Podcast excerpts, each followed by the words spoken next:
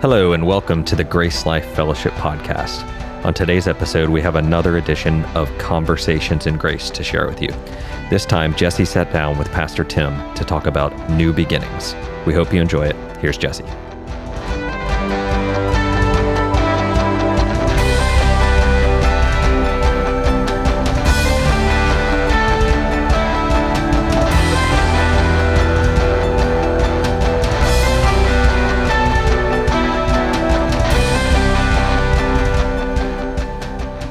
Welcome, everybody. Jesse and Tim here. Hey, Jesse. How you doing? Hey, I'm doing good. Good. Welcome back. Thanks. Well, Happy New Year. Happy New Year. It's a new year. And I know. We have, do you have a New Year's resolution? A resolution? I try to stay away from resolutions because they only lead to disappointment and failure. It's true. But I do have the idea of, when you would start a new school year and you'd get a new notebook and everything was clean, you didn't have any missed assignments. And I kind of have this idea, hey, we get to start fresh and clean slate, which kind of reminds you of what God's done for us, right? We get a clean slate, not just every day, even, Lamentations says His mercies are new every morning. We actually get a clean slate every second. Right. It's probably within the seconds. Yeah, that's right. Nanoseconds. Yeah, I'm trying to find some short measure of time, but that's pretty good news to think God's not holding past stuff against us, or we get a fresh start. Now is a brand new moment wherever you are. Is it Psalm 40? He's removed our transgressions as far as east is from the west. Yeah, I think that's Psalm 40. Isn't that cool? Yeah, that's really cool. That's a really cool picture. You can't get further than east from west. No, and they never meet. Infinite. Yeah, they never meet. North and south do, but Scripture's clear, right? You keep traveling north, eventually you're going south. Right. But if you keep traveling east, you're never going west. That's true. That's awesome. I know. God knew what He was saying. That's very cool. Very cool. Colossians 1:22 tells us that He is now reconciled in His body of flesh by His death, in order to present you holy and blameless and above reproach before Him. And when we talk about new beginnings, we talk about a new year. We can look at ourselves now, even giving ourselves a fresh start. We're saying we're giving ourselves a fresh start, but with God, it's that He's already presented you holy and blameless and above reproach. Where are you going to get a deal like that? Yeah, That being said, what are we doing with these resolutions? It's kind of like we're putting ourselves under a new law every year. Yeah, you can be. I never really haggle with somebody that say, I made a New Year's resolution. I just try to encourage them or whatever and ask how it's going. I'll see you in February, deal. Let's talk about it then. Yeah. But the truth is we're pretty prone to trying to set new goals and new standards. I don't think there's anything wrong with things like that. The problem comes in with how do we handle it if we don't measure up? And then what do we think God's thinking about that? Is God going to be disappointed? And you read a powerful verse out of Colossians. We have already been reconciled through what Jesus has done. Mm-hmm. Romans 5 says we have peace with God. Second Corinthians says that we have that God has reconciled the world to Himself. Now I beg you, reconcile yourself to God. He's given us the ministry of reconciliation. Yeah. I was going to ask you about that. He's giving us that ministry of reconciliation, He's giving us something not only from Himself to be reconciled back to Himself, but He's giving us something to be reconciled between each other as well. Sure, He's entrusted to us this ministry. He wants us to serve mankind with this message that says, hey, God isn't mad. Whatever stood between you and God has been taken care of through the cross of Jesus Christ. Now, will you receive this invitation? Will you reconcile yourself to Him? Will you come? Come to me, all who are weary and heavy laden, right? I'll give you rest. God's message to the world is there's nothing that stands between you and me but your willingness to come. So God is taking care of every barrier, the sin barrier. He took care of it at the cross of Jesus. He nailed it and He crucified it. And there's nothing between us and God if we will simply come. He loves us. There's nothing holding us back except our choice. Yeah. And we get the freedom to choose. And so when he has entrusted to us the ministry of reconciliation, you know, we might meet somebody and they say, "Oh, I could never, God could never be okay with me after what I've done." Sure. Let's give them the ministry of reconciliation. "Oh, really? What have you done?" "Oh, I've done this and this and this and this." "Well, let me tell you what he's done, and that has reconciled us. And it's greater than what you've done. It's greater than all the what you've done." You know, so Jesus' work is greater than our works. Yeah, I mean that's the gospel. Yeah, and this this form of reconciliation is different from what a lot of mainstream Christian organizations would call confession. I think that a lot of people consider confession and reconciliation to coincide with each other. Yeah. You know, you can't have reconciliation without confession.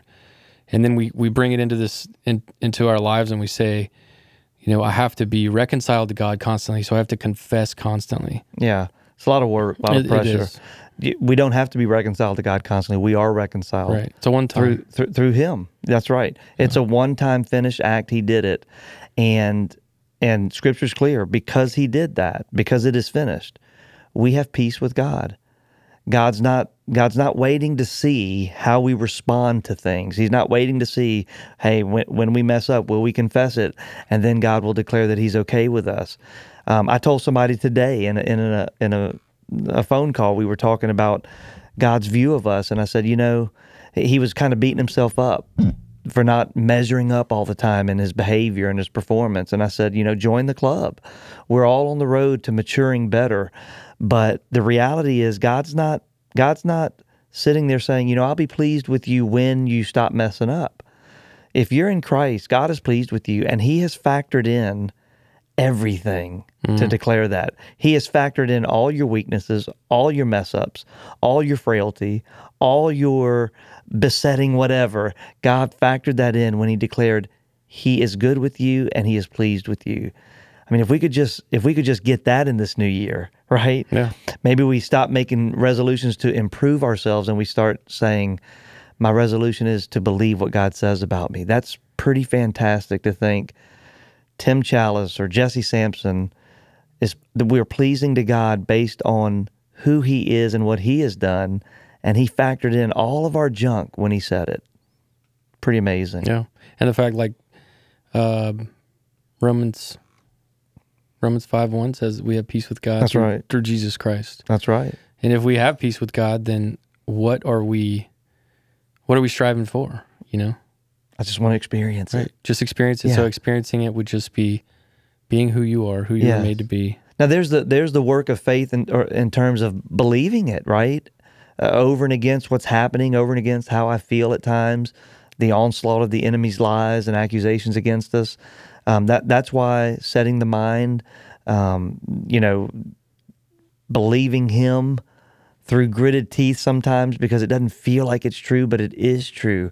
You know, when Romans says you have peace with God, this is a factual statement. This is not talking about how you feel. This is not talking about what's going on around you. This is saying in the relationship that you, Jesse, as a believer in Christ, has with Jesus Christ, it's peace. Meaning God is not your opponent. Y'all aren't at war with each other. He is not trying to fix and correct you. You are at peace with him. That's a fact. That's a possession. We possess peace with God. Yeah. That's our starting point. Yep. And now we can live out of that peace, out of that identity. That's right. The new identity that we have now. Yeah. Out of this new heart. So when you hear people say, you know, I'm trying to grasp this elusive thing called peace, right? Right. What a great message of reconciliation to say, oh, did you know you have it? Yeah. So in Christianity, in true Christianity, our starting place is actually where most of us are looking to get to. Mm-hmm. And we need to realize, wait, we started there. Now we understand what it means when Jesus says, I've come that you might have life to the full. Because I've already laid the foundation where you think you need to get to. I started you there. Right. We think we need to get to righteousness. God started us there. We think we need to get to forgiveness. God started us there. We think we need to get to peace. God started us there. Now what do we get to do? We get to experience that life to the full. Oh. You know, where else are you going to get a deal like that? Right. That's it seems too easy. I think the gospel oftentimes is rejected or not believed fully on the basis it's too good to be true. Yeah, too simple. Too simple. Yeah. Yeah. That's good. So now that we have this reconciliation, this new beginning, this new heart, we have his mercies are new every morning. Yeah. And we're experiencing this now that we know that there is therefore now no condemnation for those who are in Christ Jesus. And we're experiencing this, and we know that Jesus came to give us life, not to give us constant forgiveness. Yeah. You know, not something that we're earning every moment. Right. But something that's permanent, that he came and made us holy and blameless in his sight forever, for eternity. And we're living out of that because Christ came to not just to save us, but to give us life. Yeah. And that life we can live here on earth and experience him every moment. It's amazing. I mean, just to think of what you just said, in Christ there's no condemnation. You know, if we're going to linger with any hint of condemnation, we're never going to experience that reconciliation, the peace with God that we have. Is he mad at me? Is he angry with me? Is he going to judge me and punish me? If there's that fear out there, you know, 1 John says, perfect love casts out fear, because fear has in it the idea of punishment. When we start to really believe what the Scripture says, there's no condemnation. No. God's not condemning us. We start to experience what it means to be reconciled, and we understand that it had nothing to do with what we did. Yeah, because right, I mean, if there's ever any doubt, we can look at Paul. We could look at David. Anybody, murder and just that's right, horrible things that they did. Right. But yet now they're calling everyone, the whole world, to repentance because they've experienced Christ's life. That's right, and they've experienced that reconciliation, and they know that it's a free gift. That's right. Hope and grace and for the wages mercy of sin is death, but the free gift of God is eternal life in Christ Jesus. Sin has a payment; it's death. Thankfully, Jesus paid what sin was owed, and now we get the free gift of eternal life in him. Amen. Amen. Thanks, Tim. Thank you. All right, that does it for today's conversation.